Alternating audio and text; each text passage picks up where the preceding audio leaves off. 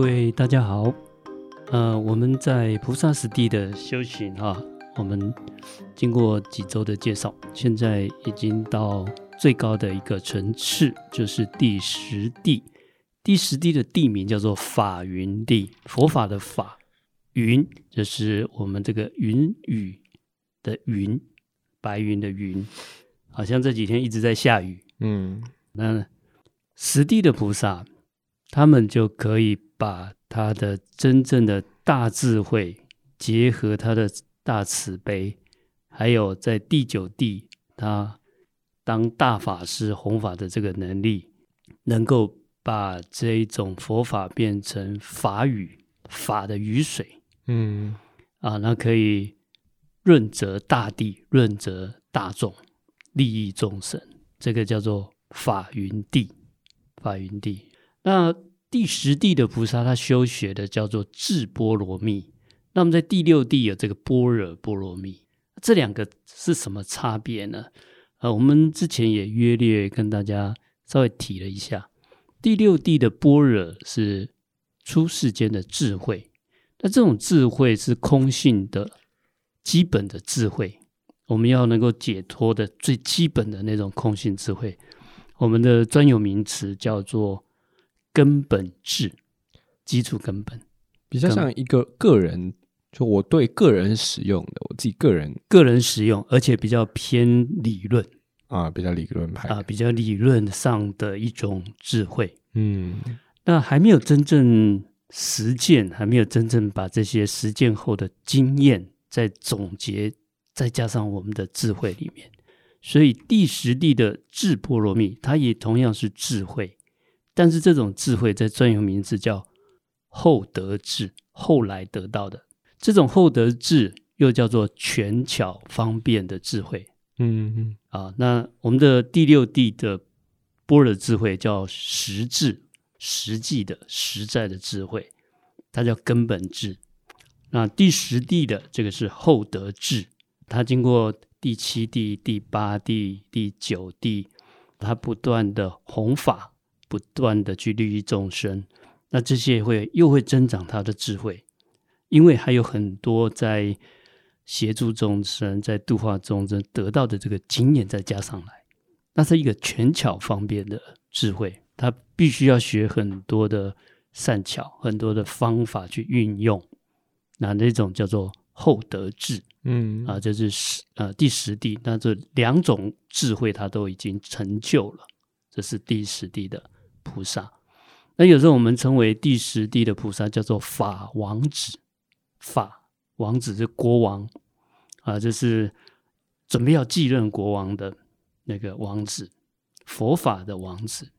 那这佛法王子就是准备要成佛了，嗯，所以他这种叫做补佛、补佛位的菩萨，就是下一下一任啊。我们这个佛，他有时候哈、啊、会有所谓的任期，就是我们世间的讲法，也就是每一尊佛他发愿。要多少的时节去度化众生啊？那到他的愿力圆满的时候，会有下一位实地补佛位的菩萨、补处菩萨来接位接任，就下一尊下一尊佛。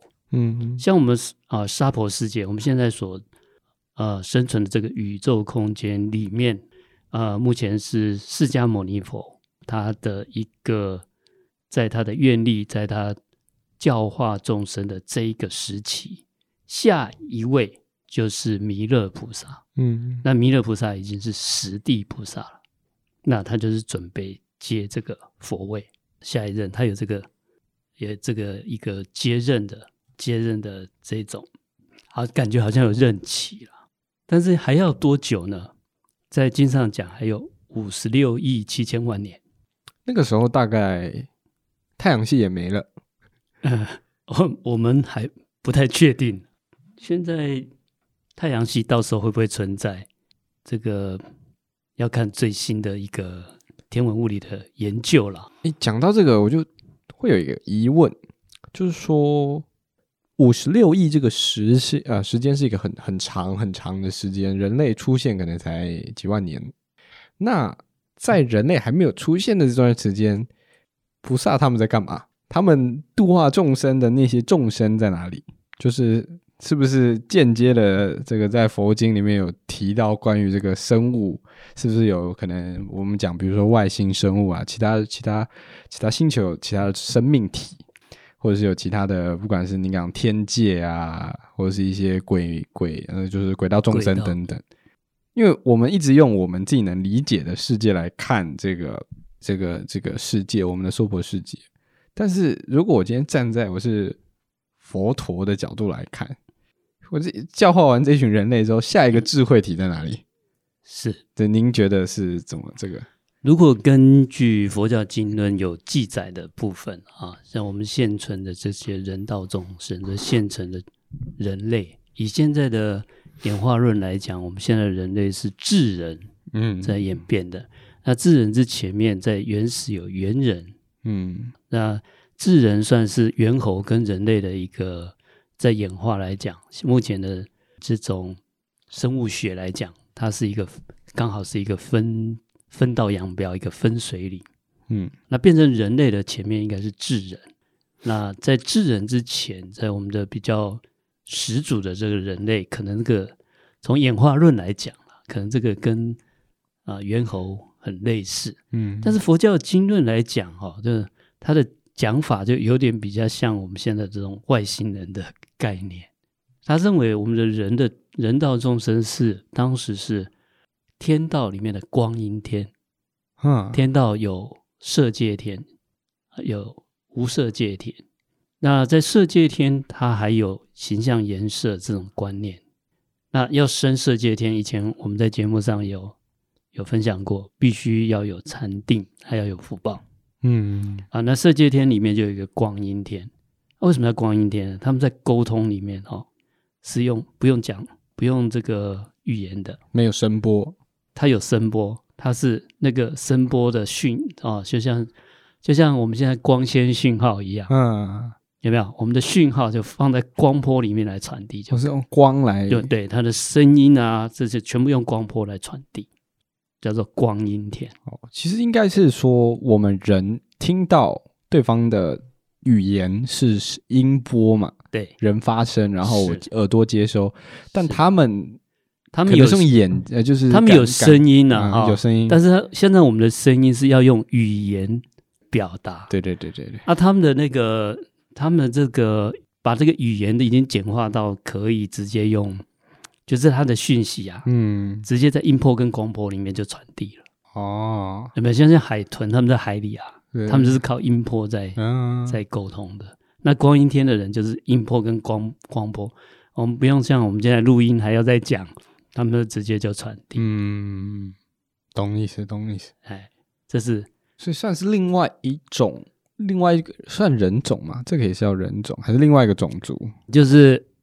这是在经论里面记载的，嗯、就是他是早期的人道众生，早期早期的人，对对对。啊、那早期的人道众生是从天界下来的，那下来以后吃了我们这个大地的谷物啊，嗯，那就他们就没有办法再回到光阴天，太、嗯、太重了，啊，变胖了，太重了。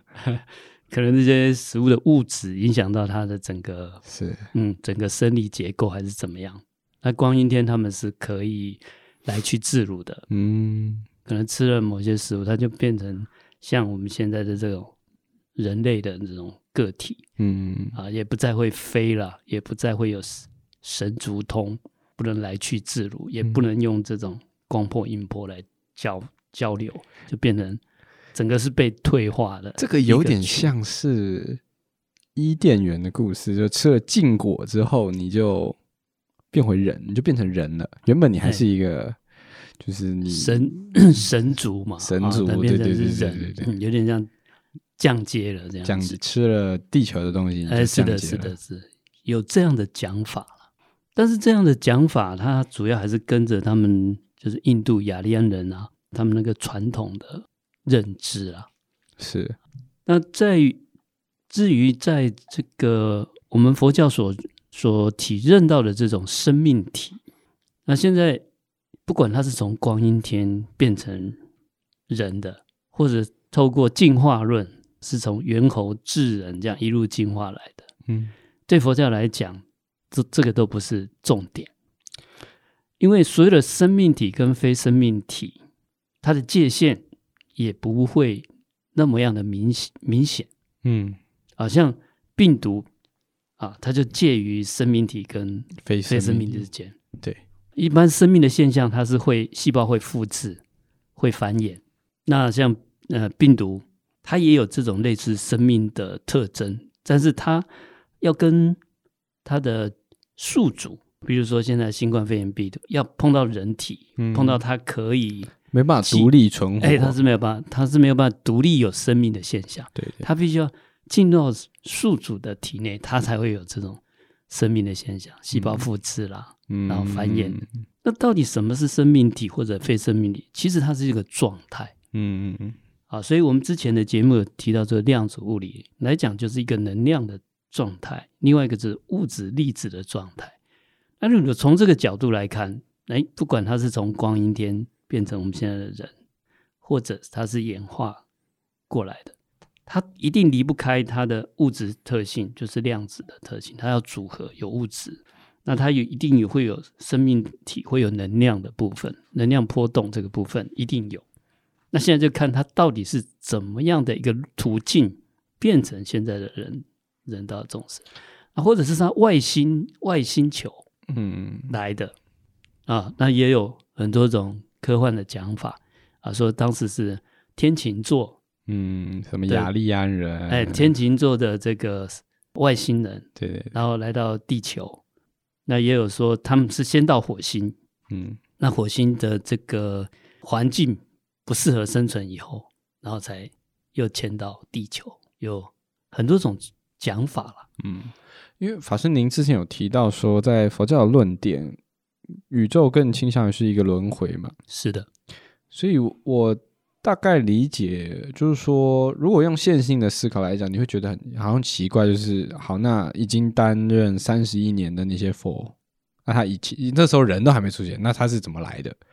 那我的想象就是说，因为它是一个轮回的概念，所以我们就像是一个一个不断在 repeat 的故事，然后我们就是一群灵灵魂体，这个精神体、生命体、精神体。我们我们有可能在不同世，在不同的状、不同的时空，然后不同的，的这个一个，不管是人道众生，或者是鬼道，或者是畜生道嘛，是。所以，我反正我就是在一个巨大的一个滚轮里面一直在。轮回是，但是这个这个轮回轮到某一个时节，如果我突然成佛了，我就跳出这个轮回，我可能就会去接替下一个诞生出来的一个一个轮回这样子。那等到我职完我的 duty，我的任职完成之后，我就脱离这个轮回，我就真正的这个叫解脱。解脱是，不过这边要要要补充，就是这个所谓的轮轮回啦，哈、嗯。它有是轮回的，是一种没有解脱的状态。嗯，另外一个状态是不轮回。我们就想象啊，嗯，呃，现在平行宇宙的概念，就你就想象整个一个时空，不管就是我们现在这个银河系，或者我们现在所存在可以观察、可以感受到这个宇宙，就像一个气泡一样。对，那我们就在里面。那在里面有一些有一些生命体是。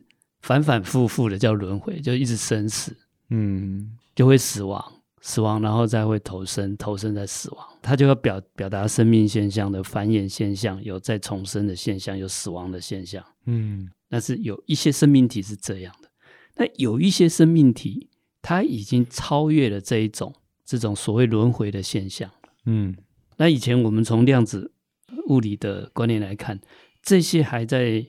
六道当中生死轮回的，主要就是因为它的量子态不稳定，所以它就反反复复，这种变成他每一次每一次的变化，生老病死，生老病死，那这种过程一直在循环，嗯，给他一个名称叫做轮回。它有一些是不轮回的，因为它量子态很稳定。解脱的人就是解脱的人，就是不用轮回啊，像阿罗汉以上的。那他们算消失吗？他们没有消失，他只是不参与在我们这里。那我们我们在我们的人的视觉范围内、听觉范围内，可能有些可以感受，有些不可不一定能够感受。因为能够感受就必须我们看得见的是光波嘛，嗯，那光波要在可我们可接受的这个频率范围嘛，听见的是音波嘛，嗯、那听见也要在我们可听的频率范围，对，在频率范围外，它存在我们也没办法听到，也没有办法见到，就是生命生命的状态就有可以想象有一些是不用轮回的生命个体解脱的，有一种是。还没有解脱的啊，这种个体，那它同样在一个啊，我们想象一个好像一个大的气泡里面，这一个这一个我们叫三千大千世界，就是这一个平行宇宙当中的宇一个宇宙时空。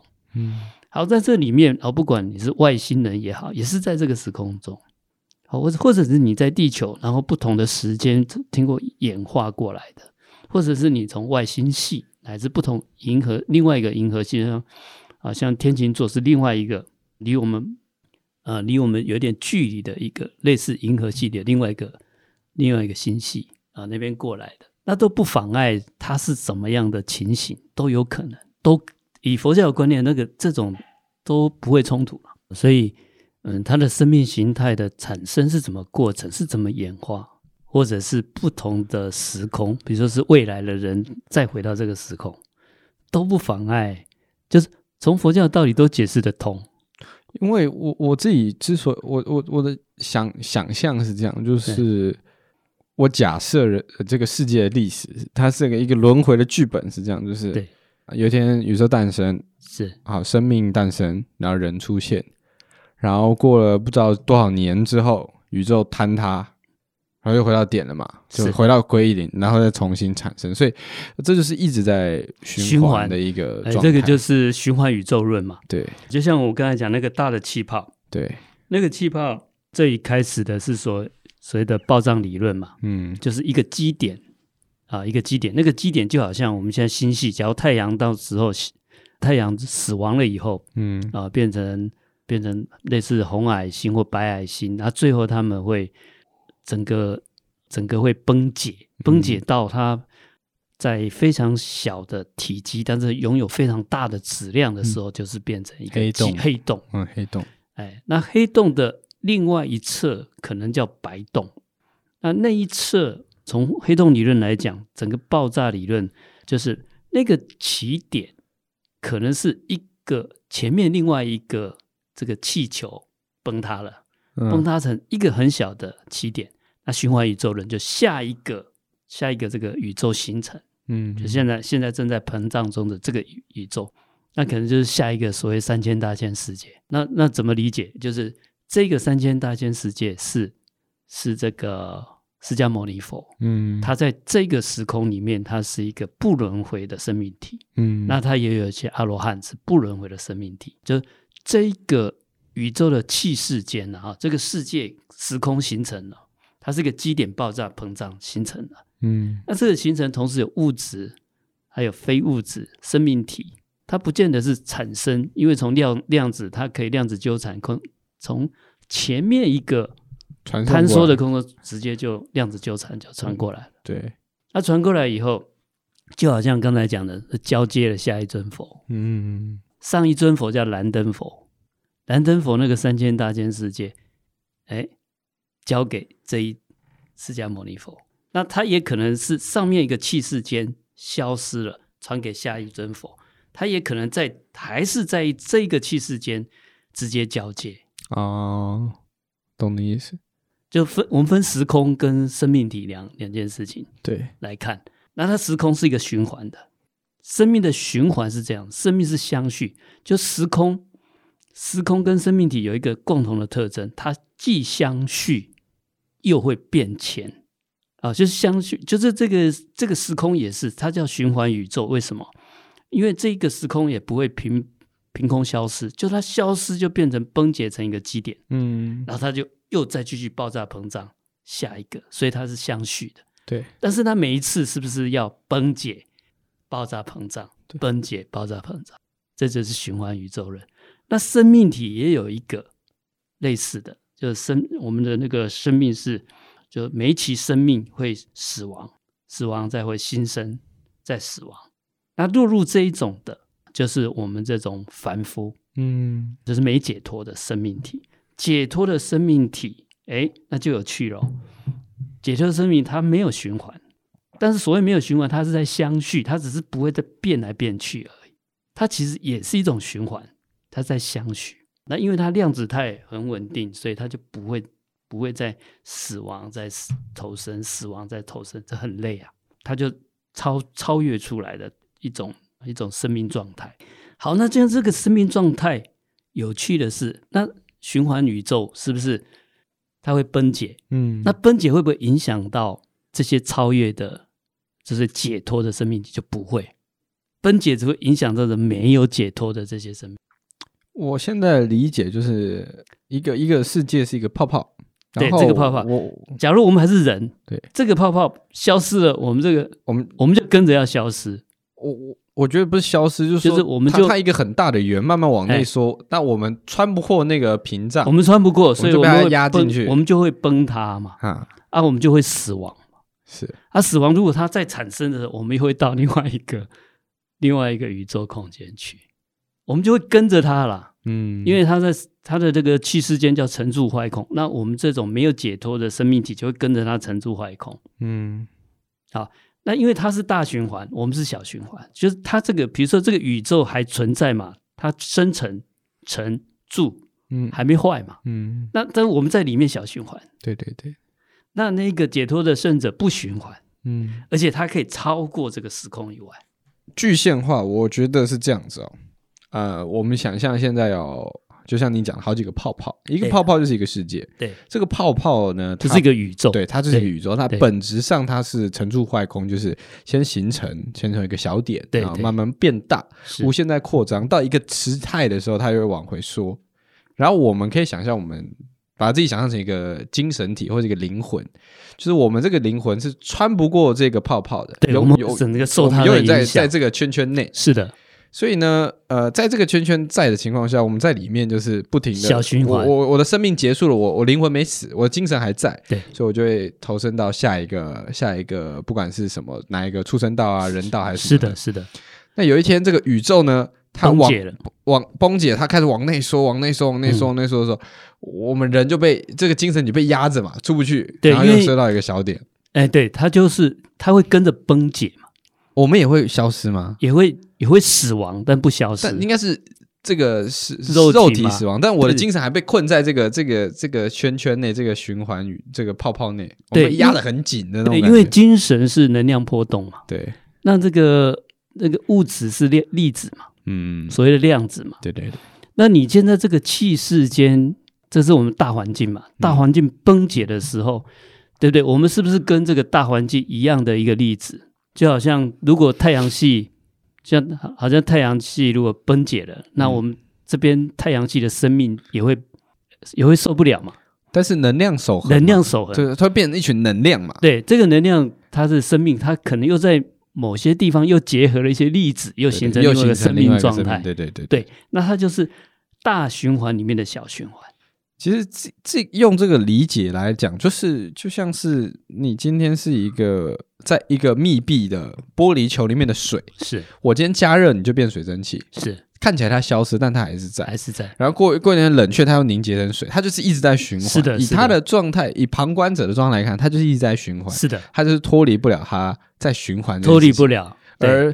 呃，这些成佛的人，这些觉者，他们就是在旁观，在看这个玻璃球。是的，是的，他可以自由去看好几个玻璃球，是的，因为他不需，他不会被困在这个球里，他不会被困在，因为他的量子态，因为我们讲过量子力学，很微观的这个量子，它就有这个超越时空的能力。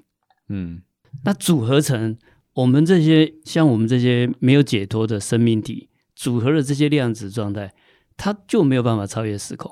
就是我们被这种物质给限制住了。对，那这个物质外面还有一个更大的环境的大物质，就是我们的气世间，就是我们的宇宙。嗯，你看那个鱼缸里面，假如鱼缸里面养了很多小微生物，那这个万一这个鱼缸你刚才把它加热煮沸，嗯、哇，这些微生物可能又死亡。对，然后它冷却下来，哎，可能又有微生物又又在里面滋长。对对，所以大循环里面的小循环，大循环里面小循环。对。那如果我们的量子态可以非常稳定的话，那我们猜测，当然佛经没有这么讲，嗯，我们我们就是用它来去一个对对照关系。为什么诸佛菩萨可以在不同的三千大千世界，好像很多不同平行宇宙的细胞，它来去自如？就像你刚才讲，它它已经变成旁观者了，它的能量跟波动不再受这个这个外面的这个大环境的能量波动，它的物质跟波动限制，它可以穿过那个泡泡的边缘，它可以对，因为你看我们的微观的量子态，它像量子纠缠，它根本就没有边不边缘哦，对。啊，它就直直接表现它要到哪里就到哪里，这种穿、嗯、超越时空的特性，对，对。每一个粒子都是哦，嗯、组合起来我们就不是，嗯，哦，所以如果我们是一个。修行得解脱，那应该它的粒子状态就非常的纯粹。它全身上下的几千万亿个粒子，每一个粒子都可以不会互相干扰，嗯，变成每一个都可以好像微观的单一个粒子，有这种量子纠缠啊、量子跃升啊这种超越时空的能力。嗯，这是猜测了，从。嗯从或者他可能就跳出时间跟空间，是这个维度，它在地更高的维度的情况下，它就是可以纵观来看。是的，时间跟空间，时间空间这个对我们来讲，好像是一种维度，好像其实它就是一种自我设限。自我设限哦，对，怎么说？我们现在所描述，把它平行宇宙描述成一个泡泡，那我们一旦描述成这个泡泡的时候，我们就受限有泡泡内、泡泡外了。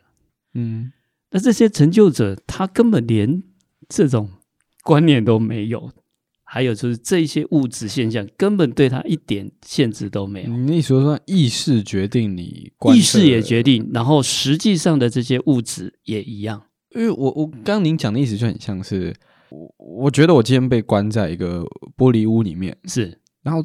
觉者就是在一瞬间，他说哪里有玻璃屋，然后你转头看，发现屋消失，那种就是你的，的你脑袋里怎么想，你就，是只是我们还被受限在，比如说我们认知的物理法则，或者我们认知的一个集体的一个意念的状态。是的，那像有一些动物的实验就会表现这种，一般呢、啊，他们那个生物学家哈，嗯。啊，把那个牛圈养起来嘛，对，然后他就把它绑着嘛，嗯，那牛的活动范围就是在那个绳子的范围。那他们的实验就把那个绳子解开，他一直在那个活活动范围，一直都还 还没有办法自己 自己可以逃得开。哦，他他感觉，感觉就像这样子，嗯，这个也是一种说法，这是也是一种说法。嗯，所以就是当你当你真的觉，就是你换个方式，你突然理解了某一个致命的关键的一个真理的时候，在那一刻你认知之后，是的。你的这个精神体就不再是凡夫的一个状态，是你就可以自由的。一个是意识，然后另外一个实质的东西，如果实质它被绑住了，嗯啊，那它就是没有办法啊，它就没有办法逃开嘛。对，那有些他如果实质他一些解脱的圣者，就是他意识没有这样子，所以他也不会没有绳子，他也被绑住。然后他甚至他已经超越到你连物质都没有办法限制他，你真的一个绳子都没有办法绑住他，嗯，更何况是没有绳子，你自己想象的。今天蛮有趣的，我们回味好几集，终于回到一个比较科学看佛法的一个议题，就刚好今天讲到这个十地菩萨，然后我们提到这个换位这件事情，就又聊回来了，是是。这样听下来，我觉得去探讨这个部分其实还蛮有趣的啦。是因为我我觉得刚好可以聊回我们对于这个节目一开始为什么这样设定的一个初心。就在我自己的视角来说，佛佛教是一个陌生的宗教，那并跟自己家庭从小到大所接触到的是不相同的。所以对我来说，很多我听到宗教的东西，我都会认为是很。很很感性，很很这种意，就是信仰，很是是迷信的迷信状态多，对，嗯，然后自己又是理主学科学的，就会觉得，哎，凡事讲求实证，讲究道理。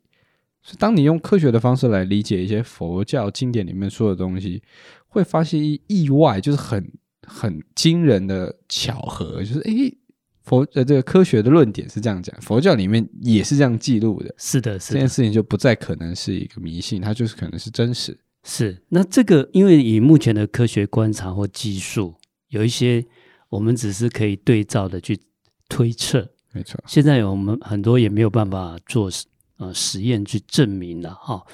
那今天因为刚好讲到第十地法云地嘛，嗯，那法云地就是补佛位的菩萨。那我们就聊到，就是下一任娑婆世界的这个补位的佛，就是是呃，现在是弥勒菩萨，弥勒佛。那将来叫做弥勒佛。嗯，那所以将来五十六亿七千万年以后，那我们这个器世间啊，我们目前这个娑婆世界是经过成住坏空崩解再形成，还是说原来一个？那目前。我们还不晓得，嗯，我们永远不会晓得。哎、欸，我们可能因为我们生命是相续的，哦、就是最后某一个生命，对对对，等到那时候 会晓得。欸、这个，这这位石头先生，我记得我们在五千六百八十七世之前，我们曾经在某一个房间里聊过这件事。是的，是的，我们要见证啊。那好，那现在我们当然还不晓得了哈，就是我们谈这一个。最想要分享跟表达，就是说这个格局的问题。嗯，佛教谈了一个很不错的格局，这个格局有它的超越性。嗯，就是说，不管它的这个所谓的真理跟现在科学观察到底是不是那么一致的，我个人认为说，提供我们一个不一样的思考的格局，也就是时间跟空间对我们来讲，好像是一个。自然而然存在的一种限制，我们没办法离开这一个宇宙。嗯，但是从佛教的种种的描述来讲，一个是我们的新意识在自我设限；第二个，我们透过新意识的改变，也有能力改变这个物质跟金跟能量波动。嗯，那这个是比较不一样的观念想法。我们不管任何宗教，常常或者是不要讲宗教，我们很多的思考，其实很多是自我设限的。那所以，我们想象力的能够把它扩大，格局会扩大。那很多日常生活，我们觉得很在意啦，或者很很烦恼的事情，那这么这么浩瀚的这个时空里面，这些事情相较之下，好像就没有那么严重。嗯，那我们运用。这种相续的生命来做有意义的事情，那这个是很愉快的，很让人家快乐的的生命过程。我个人是认为这样啊。那我们把视野跟格局不断的能够扩展，最好能扩展到佛一样。那等到我们像那个阿弥陀佛也好，那个释迦牟尼佛也好，他们老早就清楚将来是什么情况，我们是搞不清楚。那他们所谓的那个接任。也不是真的接任了，就是就换人换人努力看看这样。那每一尊佛他有他的，但是他并没有下班哈，他并没有退休，他只是说有点像接力赛接棒给下一位去发挥。因为每一尊佛他有他愿力特色各有不同嘛。甚至我觉得也有可能是他们接任完的下一步已经是我们看不到的，因为在佛的视角里面，他能能认他能。接收到的资讯就是这样，搞不好这是他们下一个下一个时阶的其中一个环。那你第一下一个成佛之后的佛佛佛佛阶段的第一阶段就是你要掌管你的任期啊，第二阶段你可能就哎、欸，有有可能是这样，也有可能是对对对一个这样逻辑，就是实习生啊哈，现在已经实地了嘛，他就要补位，然后位置给他先做，对对啊，他 那个时速要够啊，对对，才可以再去下一个地方，对，这也是很有可能。另外一个就是说。从众生的需要来讲，哈，各有不同嘛。对，那呃，我们知道诸佛都是像第八地愿波罗蜜，都是他们、嗯、他们的愿力成就的。嗯，那每一尊佛他的愿力的方向数量都不一样。对，那阿弥陀佛四十八大愿啊，那那个药师如来有十二大愿，那像普贤菩萨他现在已经有十大愿了，那说不定他成佛啊，以后有有一位普贤佛。也许就在更后面一些，嗯，好，所以这些我们都是给他一个好像角色扮演，用我们的这个用我们的方式去理解了，去理解了。对，那对这个成就胜者，他们并无所谓说谁接的问题了。嗯，那最主要这些也是愿力的一个表达。怎么样？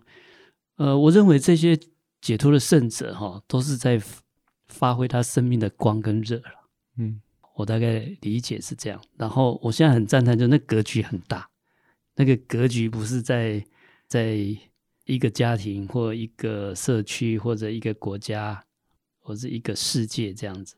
他是看，嗯，当然啦，不是说在家庭啊、社区啊，这个就就比较小，就不需要发挥生命的意义、生命的光和热。反过来是我们从周遭做起，但是它格局可以做得很大，我们不需要自我设限，然后我们从周遭，从我们现在就一步一一脚印来做起。那呃，我们这十周就谈的是这个十地菩萨的。修行范围，那为什么要谈这个主题哈？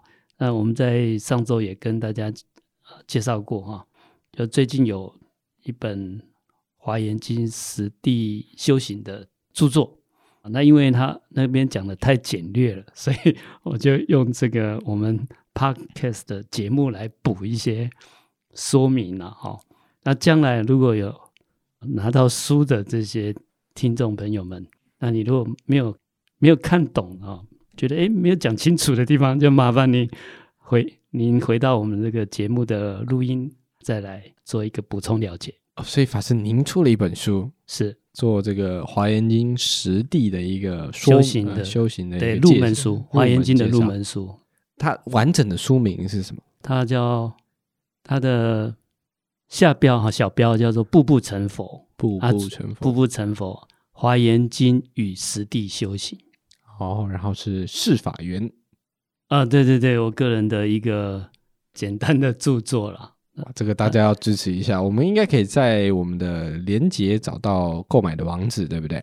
哎，是的啊，到时候我们再提供是法鼓文化所出的一本书，然后我们将来看用什么方式，也许以后我们有会员制还是怎么样，再来，如果大家愿意加入我们，有一些。专题或专辑的会员的时候，我们也可以分享给大家。这个办法我们还在设计、思考、规划当中。我们可以趁这个机会来做一个简单的市场调查。我相信现在听到现在这个地方还没有关掉的听众，一定是我们的始终的听众粉丝嘛？啊、呃，你们可以帮我们留个言，表达一下您的想法。就是我们目前有几个可能性，就是有想过说。能不能请法师做一个深度解析的系列？我们聊一些比较深入的，不管是像《华严经》，或者一些我们大家比较好奇的部分，我们去做一个深度的解析。我们做成一个系列。那因为做这个系列，其实对法师来讲，它是要耗费更长的时间，跟更多的时精力去做。所以我们会考虑说，这个部分我们可能会开放所谓的赞助功能，让持续有在收听的听众可以用订阅的方式来支持法师。那法师也可以有更多的动力，跟其实更多的这个资源可以去运用在深度解析这一块。如果您觉得我们这个想法您认同的话，可以在啊、呃，不管是影片的留言、Facebook 的私讯，还是这个 Podcast 的评论，都帮我们留下来，让我们知道。你有这个兴趣啊，我们说不定我们接下来就会开始做这件事情。好的，谢谢您的补充说明。那我们今天的节目就到到这边。那有什么意见，那再请留言给我们。非常谢谢大家的收听，我们下一集见，拜拜，拜拜。